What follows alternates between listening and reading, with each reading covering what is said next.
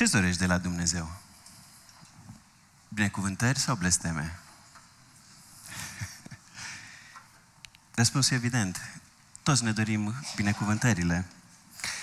În mod instinctiv, vorbim cu drag despre binecuvântări. Doar despre binecuvântări.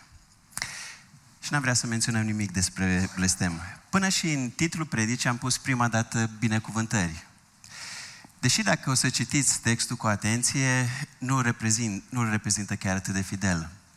Pentru că, de exemplu, în capitolul 27, binecuvântările sunt doar menționate, în timp ce blestemele sunt detaliate, apar 12 blesteme menționate explicit.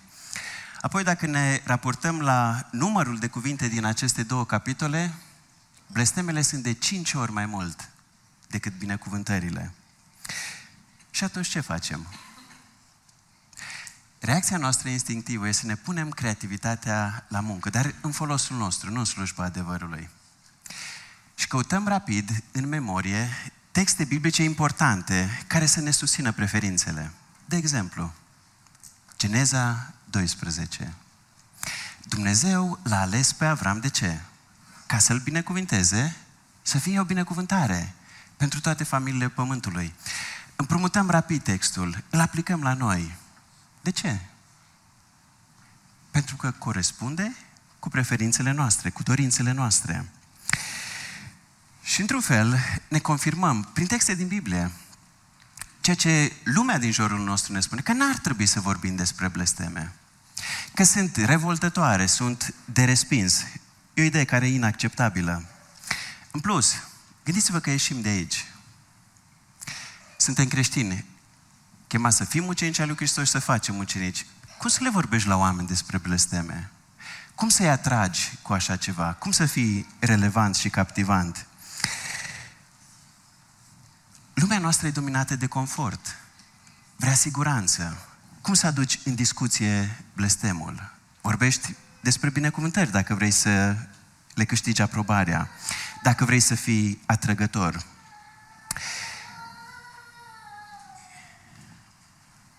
Și plângem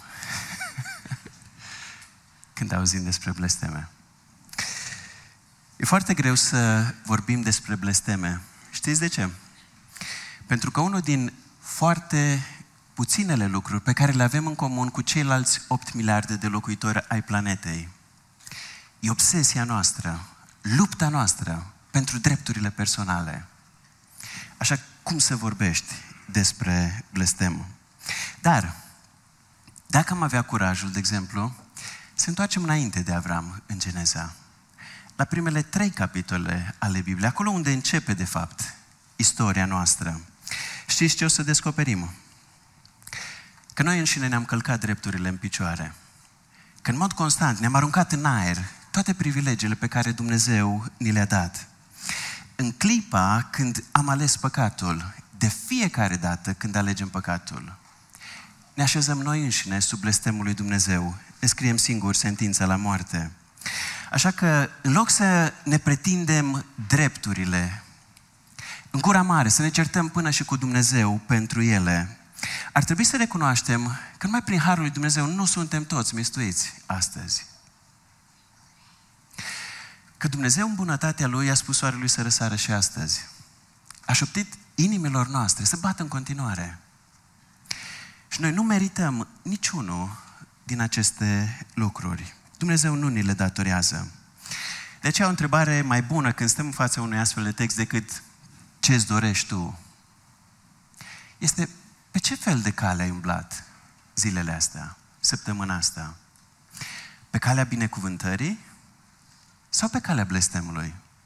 Observați diferența.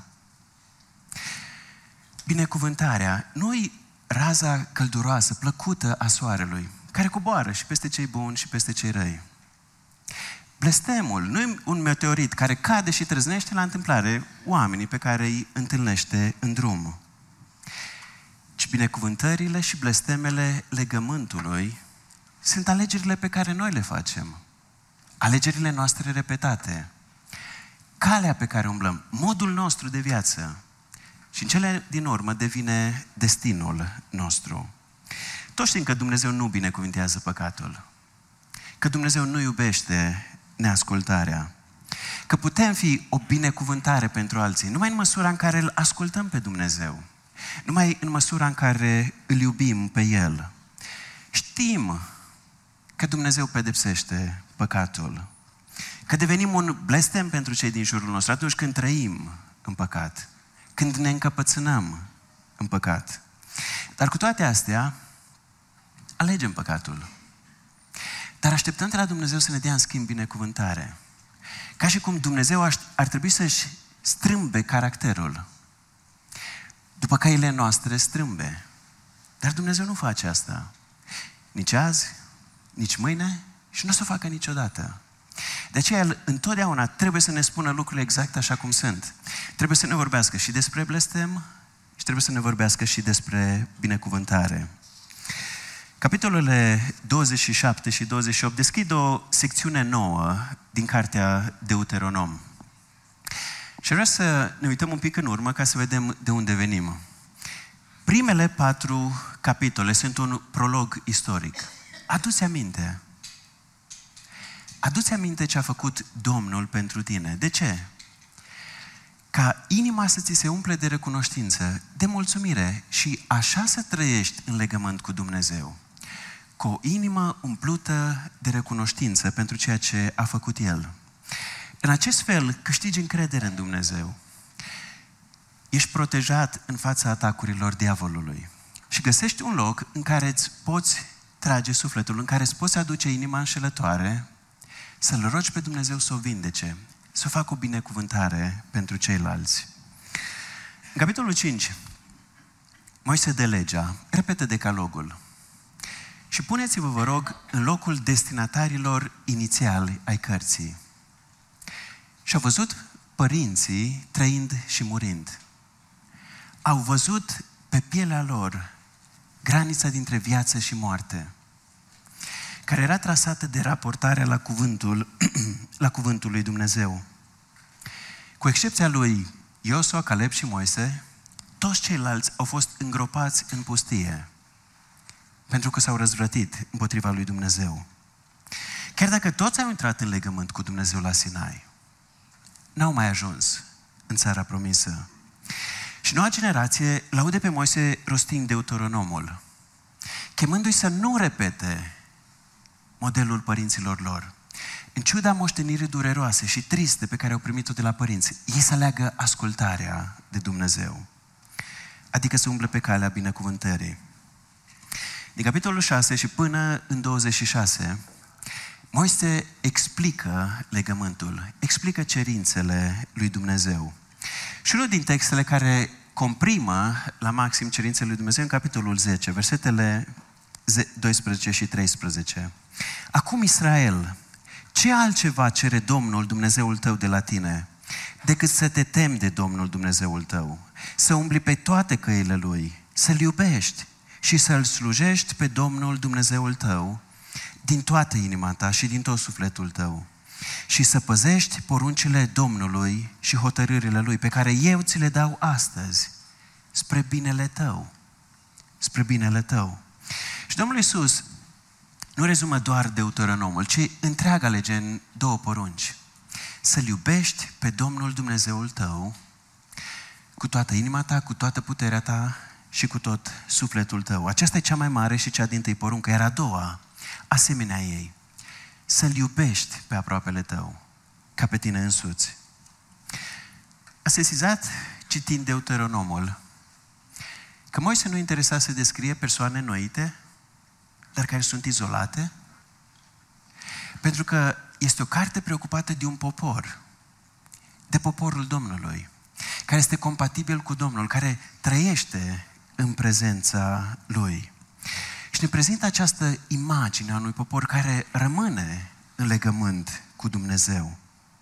Și ne spune că înnoirea noastră, înnoirea relațiilor dintre noi, depinde de măsura în care avem o relație corectă cu Dumnezeu. De acolo pornesc lucrurile.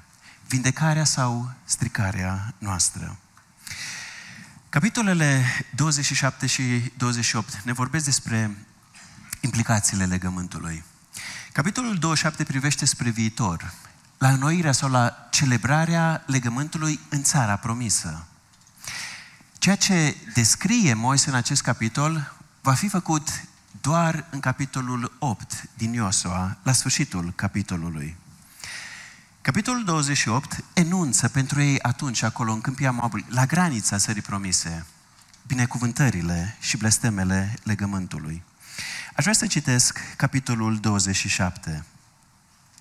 Moise și bătrânii lui Israel au poruncit poporului zicând, să păziți toate poruncile pe care vi le dau astăzi.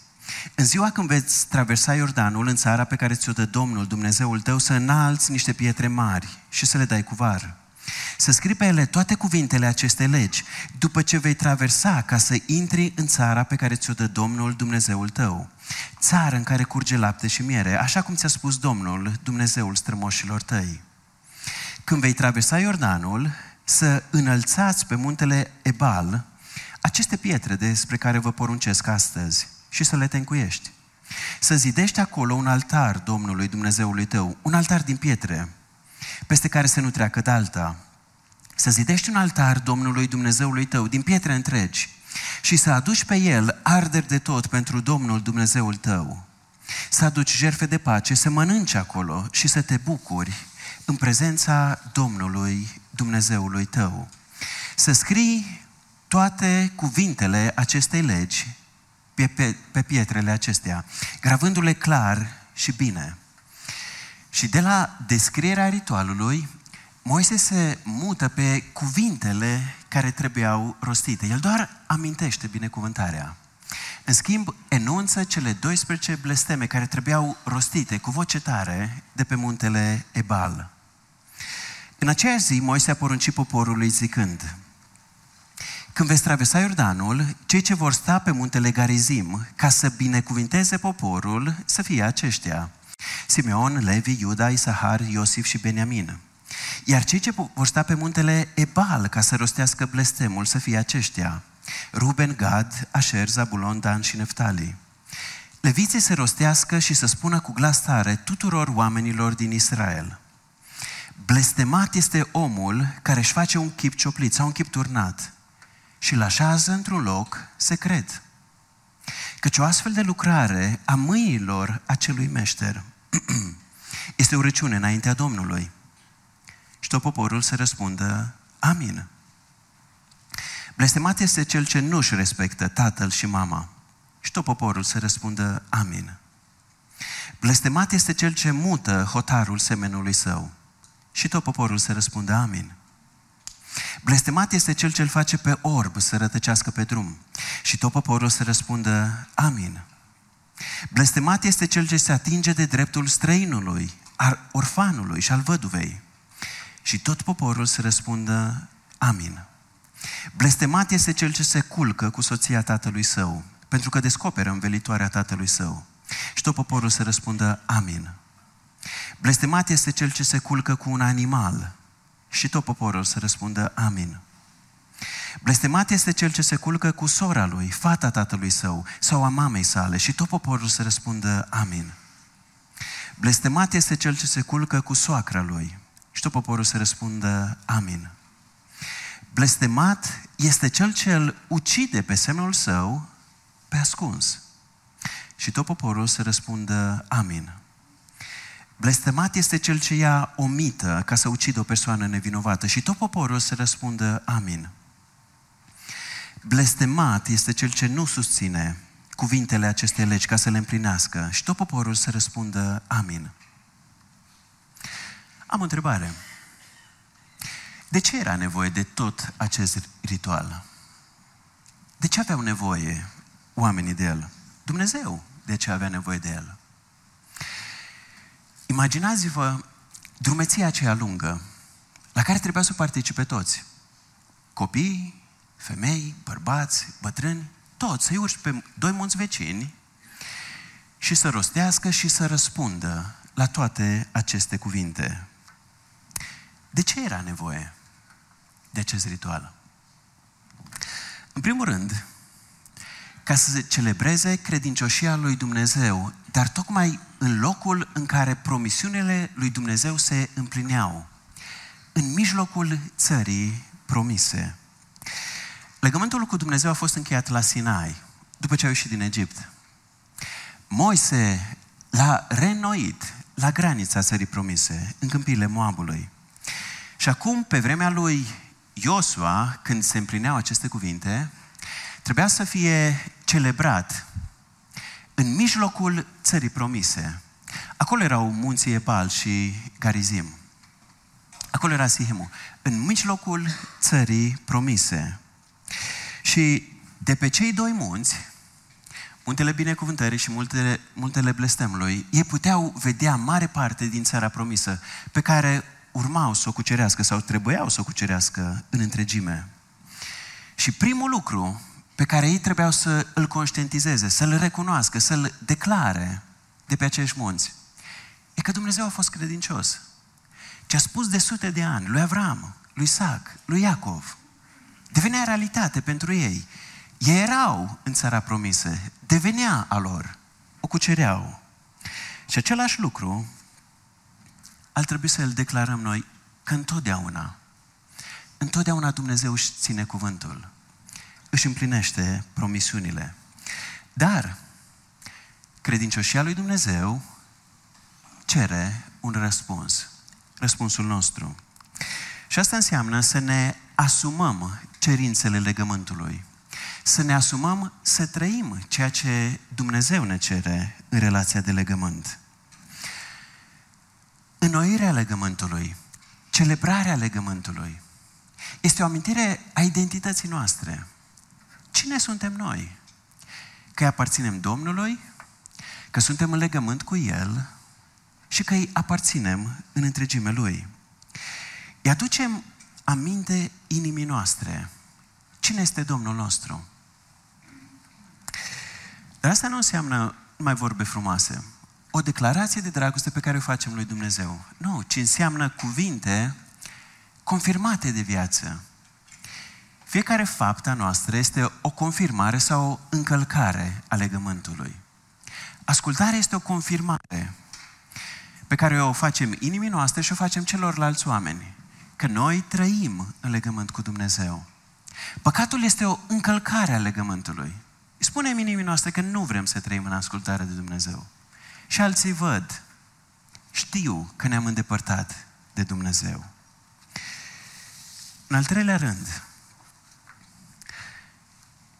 acest ritual e o declarație publică că blestemele private, că păcatele private sunt sub blestemul lui Dumnezeu. Chiar dacă numai noi le știm. Chiar dacă le știe doar un cerc restrâns de oameni. Păcatele private sunt sub blestemul lui Dumnezeu. Cele 12 blesteme care trebuiau rostite cu voce tare de pe muntele Ebal vizează păcatele secrete. Păcatele făcute în ascuns care cel mult un grup de oameni le știa, familia și câțiva oameni. De restul societății rămâneau ascunse. Mergeai, spuneai ritualul și ceilalți habar n-aveau cum este viața ta, dar te auzeau strigând. Amin, amin. Te auzeau rugându-te, cântând. Citim textul și întâlnim și în versetul 15 și în versetul 24 o expresie care se repetă în ascuns, într-un loc ascuns, într-un loc secret. Își face un idol și îl așează într-un loc ascuns, într-un loc secret. Îl ucide pe ascuns pe fratele său. Adică pe față-i voie? Nu. Și idolatria și uciderea erau, erau interzise prin decalog. Dar aceste blesteme vizează păcatele private făcute pe ascuns. Intenția de a ascunde păcatul și de a continua în păcat. De a-l ține ascuns. Și păcatele astea erau blestemate în mod public. De ce? Pentru ca fiecare om să-și aducă aminte cine este Dumnezeul cu care am intrat în legământ. Că El ne vede, că El ne știe gândurile, inima, ceea ce facem și că lui îi vom da socoteală de fiecare pas pe care l-am făcut pe calea blestemului. că l-am făcut pe față, că l-am făcut în ascuns. Lui îi vom da socoteală. Urcând și coborând muntele, fiecare om vedea poruncile lui Dumnezeu scrise pe acele table văruite, pietre văruite. A rostit cu vocea lui confirmarea că păcatele făcute în ascunsul sunt, sunt sub blestemul lui Dumnezeu. Spunea amin. Dar nu doar ca să-și avertizeze vecinul, ai grijă cum trăiești tu, ci în primul rând ca să-și avertizeze propria inimă. Ai grijă ce faci. Când eram copii, știți că am învățat acel cântec. Ai grijă, gură mică, ai grijă, ochișor, ai grijă, urechiușă. Cam așa ceva. Îi chema Dumnezeu să rostească în întregime. Și cei vinovați trebuiau să se trezească, să conștientizeze că nu pot continua așa și să aștepte binecuvântarea lui Dumnezeu, că sunt sub blestemul lui Dumnezeu. Și singuri își declarau sentința. Se condamnau prin aminul lor. Toți cei care celebrau legământul cu Dumnezeu, dar mimau ascultarea de Dumnezeu, ascundeau păcatul, se condamnau singuri și erau conștientizați de nebunia lor. Chiar dacă nimeni nu știa ce au făcut, cine sunt, Dumnezeu îi vedea, nu se puteau ascunde de El. Și nici, nici noi nu o putem face. în mod repetat, în predica de pe munte, Domnul Iisus ne aduce aminte cine este Tatăl nostru Ceresc.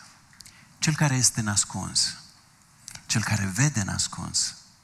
Cel care aude în ascuns. în cartea intitulată Viața împreună, Dietrich Bonhoeffer are un capitol intitulat Ziua petrecută în solitudine. Și acolo el pune în echilibru viața privată și viața publică a oamenilor. Și spune în felul următor, a creștinului. Cine nu poate să fie singur, să se ferească de comunitate. Cine nu este în comunitate, să se ferească să fie singur. Și pe în ultimul capitol al cărții pe care el îl intitulează Mărturisie și Euharistie, el afirmă Prin mărturisire are loc răzbaterea împărtășie. Păcatul vrea ca omul să rămână singur. Îl privează de comuniune. Cu cât omul devine mai singur, cu atât mai distrugătoare va fi puterea păcatului în el. Și cu cât îl va înfășura mai strâns, cu atât mai cumplită va fi singurătatea. Păcatul vrea să rămână nedescoperit, se teme de lumină. În întunericul tăinuirii, el otrăvește întreaga ființă a omului. Acest lucru se poate întâmpla în mijlocul comunității cucernice, care spune cuvinte frumoase, dar nu mărturisește, nu-și recunoaște inima. Prin mărturisire, lumina Evangheliei pătrunde întunericul și împietrirea inimii. Păcatul trebuie scos la lumină. Lucrurile nerostite sunt acum rostite și mărturisite. Tot ce este tăinuit, este ascuns și, scos la, este, și ascuns, este acum scos la lumină. Este o luptă îndârjită până când păcatul ajunge în mărturisire pe buze. Însă Dumnezeu sfărâmă porți de aramă și zăvoare de fier. Prin faptul că mărturisirea se face în fața fratelui, este dărâmată și ultima fortăreață a auto-îndreptățirii. Păcătosul se predă, leapă de răul, îi dă inima lui Dumnezeu și află iertarea tuturor păcatelor sale, împărtășia cu Isus Hristos și cu fratele. Păcatul rostit și mărturisit și-a pierdut orice putere. A fost descoperit și judecat ca păcat. Nu mai poate distruge comunitatea. Acum comunitatea poartă păcatul fratelui. Acesta nu mai este singur cu răul din el, ci prin mărturisire a lepădat răul, l-a aruncat, l-a aruncat asupra lui Dumnezeu, fiind astfel primit. Acum face parte din comunitatea păcătoșilor care trăiește prin harul lui Dumnezeu, arătat la crucea lui Hristos. Ce trebuiau să recunoască ei pe munte e că legea, legământul, nu este pentru vecinul. Predica nu este pentru vecinul. Cântecele, rugăciunea nu sunt pentru cel de lângă tine. Sunt pentru fiecare dintre noi, pentru inima noastră. Și fiecare trebuia să-și avertizeze propria inimă cu voce tare în auzul celorlalți. Capitolul 29 este un text care duce lucrurile mai departe și deseori m-am gândit la el în ultima perioadă. Le-am spus și celor care s-au botezat la începutul lunii și ascultați ce spune Moise. Să nu existe printre voi nicio rădăcină care produce o travă sau pelin. Cineva care, după ce aude cuvintele acestui jurământ, se binecuvintează pe el însuși, zicând în inima lui, voi avea pace, chiar dacă aș urma încăpățânarea inimii mele. Aceasta va aduce dezastru peste ceea ce este roditor și peste ceea ce este uscat. Domnul nu va dori să-l ierte. Mânia și gelozia Domnului se va aprinde împotriva lui. Toate blestemele scrise în cartea aceasta vor veni peste el și Domnul îi va șterge numele de sub ceruri. Dumnezeu vrea să ne ierte, dar nu poate atunci când noi respingem singura soluție pe care El ne oferă. Și același lucru este valabil și noul legământ. Autorul epistolei către vei spune în capitolul 10 Căci dacă noi continuăm să păcătuim în mod voit, după ce am primit cunoașterea adevărului, nu mai rămâne nicio jertfă pentru păcat, ci doar o așteptare înfricoșată a judecății și furia unui foc care îl va distruge pe cei împotrivitori. Oricine încalcă legea lui Moise este omorât fără milă pe mărturia a doi sau trei martori. Cu cât credeți că merită o pedeapsă mai aspră, acela care îl calcă în picioare pe Fiul lui Dumnezeu, care consideră întinat sângele legământului, prin care a fost sfințit și care îl insultă pe Duhul Harului. Căci îl cunoaștem pe cel care a spus, a mea este răzbunarea, eu voi răsplăti și din nou. Domnul își va judeca poporul. Înfricoșător lucru este să cazi în mâinile Dumnezeului celui viu. Dumnezeu nu vrea să pierim. Dumnezeu nu ne trăznește fără să ne avertizeze, fără să ne cheme înapoi în legământ. Atunci când noi am ieșit, am încălcat legământul prin neascultare. De ce e foarte important atunci când El ne avertizează? Noi să punem acest lucru la inimă și să ne avertizăm inima. Să ne avertizăm inima. Să îndurați, spune autorul epistolului către evrei în capitolul 12, având în vedere disciplinarea. Dumnezeu se poartă cu voi ca și cu niște fii. Căci care este fiul pe care nu-l disciplinează tatăl? Și dacă sunteți scutiți de disciplinare, la care toți au devenit părtași, atunci sunteți copii nelegitimi, iar nu fii. Mai mult, am avut părinți trupești care ne disciplinau și pe care îi respectam. Cu cât mai mult, deci, trebuie să ne supunem Tatălui Duhurilor și să trăim. Căci, într-adevăr, ne disciplinau pentru puține zile, așa cum li se părea lor că este bine. Însă El, Dumnezeu, face spre folosul nostru, ca să avem parte de sfințenia Lui. Orice disciplinare nu pare în prezent un motiv de bucurie, ci mai degrabă un motiv de întristare, dar mai târziu produce rodul pașnic al dreptății pentru cei ce au fost încercați prin ea. În al cincilea rând, prin acel ritual, ei declarau în mod public că toți idolii dezamăgesc. Orice idol dezamăgește. Orice idol. Blestemele ne învață că orice am așezat în centrul vieții noastre, că e un lucru, că e o persoană, în cele din urmă ne va dezamăgi crunt dacă nu este Dumnezeu. Orice lucru la care alergăm ca să ne facă să ne simțim valoroși, să ne facă să ne simțim în siguranță, ne va abandona. Ne va abandona în cele din urmă dacă nu este Dumnezeu. Vă rog să citiți capitolul 28 și o să vedeți următorul lucru. Nimeni nu poate încheia legământ cu Dumnezeu, apoi să trăiască în păcat și să scape de judecata lui Dumnezeu. Fără Dumnezeu, neascultându-L pe Dumnezeu, trăind în păcat, totul se ruinează. Totul. Inima noastră se umple de neliniște, ne spune textul. Viața, relațiile se destramă, bucuriile dispar, și puterea idolilor devine inutilă, nefolositoare, nu ne mai ajută la nimic. Idolii contemporani pot să fie o grămadă. Cariera, succesul, banii, puterea, siguranța, plăcerea, distracția, frumusețea, iubirea, soțul, soția, copiii, părinții, sănătatea. Și lista e nesfârșită.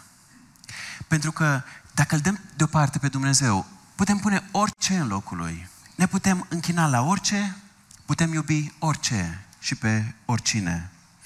Și realitatea este nu doar că idolii lor au dezamăgit, cei cu care l-au încuit pe Dumnezeu, ci toți idolii contemporani eșuează să ofere ceea ce promit.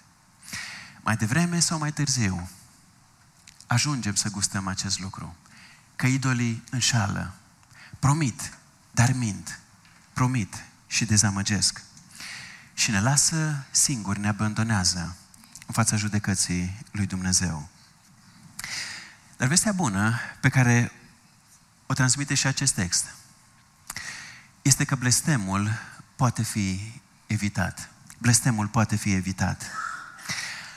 Atât binecuvântarea cât și blestemul ne descoperă care este inima lui Dumnezeu, care este scopul lui, care este intenția lui în felul în care se raportează la noi. Dumnezeu nu ne vorbește atât de mult despre blestem pentru că vrea să ajungem acolo, că ne pregătește drumul spre blestem, ci ca să nu ajungem acolo, ca să evităm blestemul. El e preocupat de binele nostru veșnic. Vreau să citesc doar felul în care sunt introduse binecuvântările și blestemele în capitolul 28. Primele două versete introduc binecuvântările. Dacă vei asculta cu atenție de glasul Domnului, Dumnezeului tău, păzind și împlinind toate poruncile pe care ți le dau astăzi, Domnul, Dumnezeul tău, îți va da întâietate peste toate națiunile pământului. Toate aceste binecuvântări vor veni peste tine și vei avea parte de ele, dacă vei asculta de glasul Domnului, Dumnezeului tău. Și în capitolul 15 sunt introdus, în versetul 15 sunt introduse blestemele. Dar dacă nu vei asculta de glasul Domnului, Dumnezeului tău, păzind și împlinind toate poruncile și hotărârile pe care ți le dau astăzi, toate aceste blesteme vor veni peste tine și te vor ajunge. Prin faptul că ne spune care sunt consecințele alegerilor noastre, ce urmează după ce am ales. Dumnezeu ne arată că este preocupat de viitorul nostru. Ne demonstrează că ne vrea binele. Dragi frați sau și surori, gândiți-vă că mâine ajungeți în service cu mașina. V-ați bucura să întâlniți un mecanic care să vadă toate problemele, dar apoi să vă încurajeze, vă spună că o să fie bine. Porniți la drum, liniștiți. Sau să ajungi la spital. Și medicul să fie amabil, să-ți vorbească frumos, dar să fie tolerant cu toate bolile pe care le descoperă în corpul tău. Să ignore cancerul. Ai fi mulțumit să-ți zâmbească și să te încurajeze că o să fie bine în continuare? Cancerul nu se vindecă cu un zâmbet, printr-o vizită la spital, nici mașina că o parchezi în curtea unui service. Blestemele ne arată care e gravitatea păcatului, unde ne duce, care e următorul pas, ca să evităm să ajungem acolo. Până și blestemele au scopul ca să ne cheme înapoi în legământ.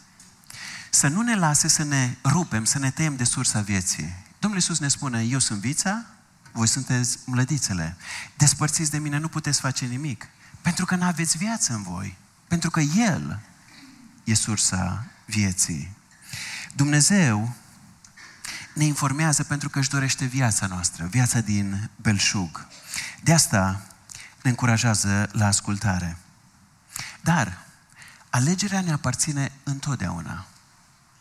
Și Dumnezeu întotdeauna ne respectă alegerile indiferent care sunt ele. Vestea bună e că Dumnezeu poate mântui pe oricine, absolut pe oricine, dar nu va mântui pe nimeni cu forța. Nu va duce pe nimeni cu forța în rai. Și această imagine pe care o creionează binecuvântările și blestemele e de un real folos imens în alegerile noastre. Pentru că ne invită să ne gândim ce-ți dorești de fapt. O bucurie pentru azi, pentru mâine, pentru câțiva ani, sau o bucurie a relației veșnice cu Dumnezeu. Îți dorești bucuria pentru veșnicie sau doar pentru acum, pentru aici?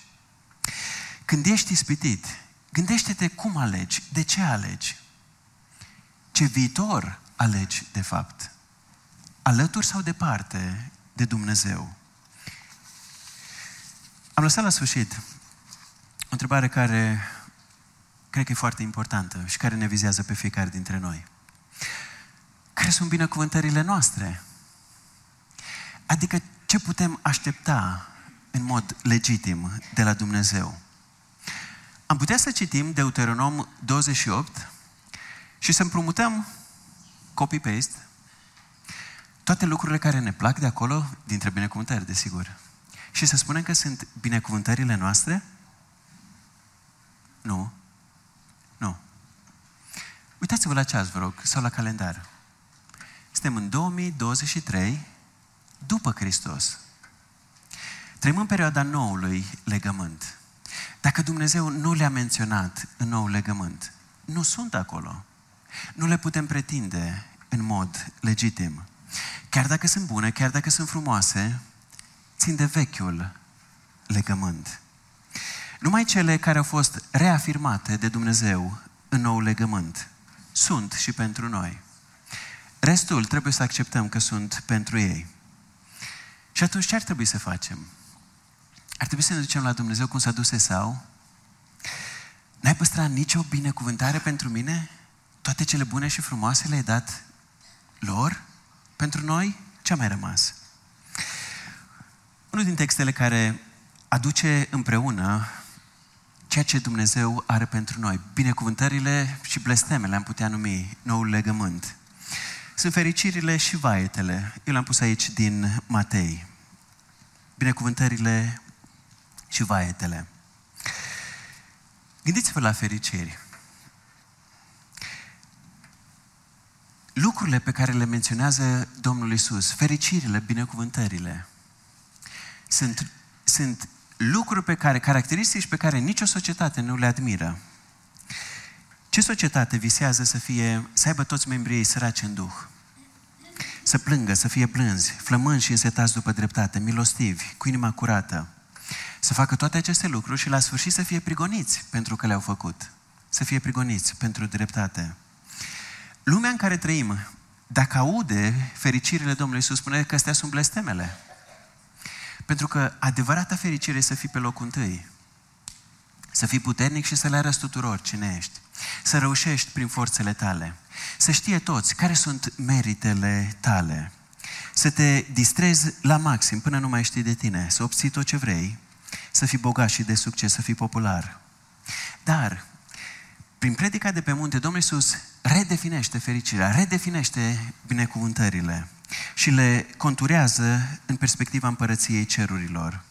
Ne spune cum arată un ucenic al lui, cum ne cheamă pe noi să fim, cum să devenim pășind pe urmele lui. Și binecuvântările pe care El le promite sunt mult, mult mai mari decât ceea ce găsim în Deuteronom 28. Ferice de cei săraci în duh, căci a lor este împărăția cerurilor. Ferice de cei ce plâng, că cei vor fi mângâiați. Ferice de cei blânzi, că cei vor moșteni pământul. Ferice de cei flămânzi și însetați după dreptate, că cei vor fi săturați. Ferice de cei milostivi, că cei vor avea parte de milă. Ferice de cei cu inima curată, că cei îl vor vedea pe Dumnezeu. Ferice de făcătorii de pace, că cei vor fi chemați fii al lui Dumnezeu. Ferice de cei prigoniți pentru dreptate, căci a lor este împărăția cerurilor. Ferice va fi de voi. Când e pricina mea, oamenii vă vor prigoni, vă vor ocărâ și vor spune tot felul de lucruri rele și neadevărate împotriva voastră. Bucurați-vă și veseliți-vă, pentru că răsplata, binecuvântarea voastră este mare în ceruri. Dacă ne mutăm pe vaete, sunt lucruri spuse oamenilor religioși, care spuneau că trăiesc în legământ cu Dumnezeu, că trăiesc în ascultare de Dumnezeu. Dar Domnul Iisus spune, sunteți ipocriți. Spuneți și nu faceți. Le cereți altora să facă. Vai de voi, cărturari și farisei ipocriți, căci voi închideți împărăția cerurilor înaintea oamenilor. Nici voi nu intrați în ea și nici pe cei ce vor să intre nu-i lăsați să intre. Vai de voi, cărturari și farisei ipocriți, căci voi devorați casele văduvelor și faceți rugăciuni lungi de ochii lumii. De aceea veți primi o condamnare mult mai mare. Vai de voi, cărturari și farisei ipocriți, căci voi înconjurați marea și uscat, uscatul pentru a face un prozelit. Dar când ajunge astfel, faceți din el un fiu al ghenei, de două ori mai mult decât sunteți voi. Vai de voi, cărturari și farisei ipocriți, căci voi dați zecioală din mentă, din mărar și din chimion, dar neglijați cele mai importante lucruri din lege, judecata, mila și credincioșia. Pe acestea trebuia să le faceți, iar pe acelea să nu le neglijați. Călăuze oarbe, care strecurați țânțarul, dar înghițiți cămila. Vai de voi, cărturari și farisei ipocriți, căci voi curățiți partea exterioară a paharului și a farfuriei, dar pe interior sunt pline de jefuire și de necumpătare. Fariseu orb, curăță mai întâi partea interioară a paharului și a farfuriei, pentru ca și partea exterioară să fie curată. Vai de voi, cărturari și farisei ipocriți, Căci voi vă asemănați cu mormintele văruite, care în exterior arată frumos, dar în interior sunt pline de oasele celor morți și de orice fel de necurăție. Tot așa și voi. În exterior vă arătați drepți oamenilor, dar în interior sunteți plini de ipocrizie și de fără de lege. Șerpilor, pui de vipere, cum veți scăpa de judecata ghenei? Doar prin pocăință judecata lui Dumnezeu este inevitabilă. Fiecare dintre noi va ajunge în fața judecății lui Dumnezeu. În schimb, condamnarea pentru păcatele noastre este evitabilă. Este evitabilă prin pocăință, prin întoarcerea de pe calea blestemului pe calea binecuvântării și rămânerea în ascultare de Dumnezeu. Nu vă înșelați, ne spune Apostolul Pavel. Dumnezeu nu se lasă bajocorit. Ce seamănă omul, aceea va și secera.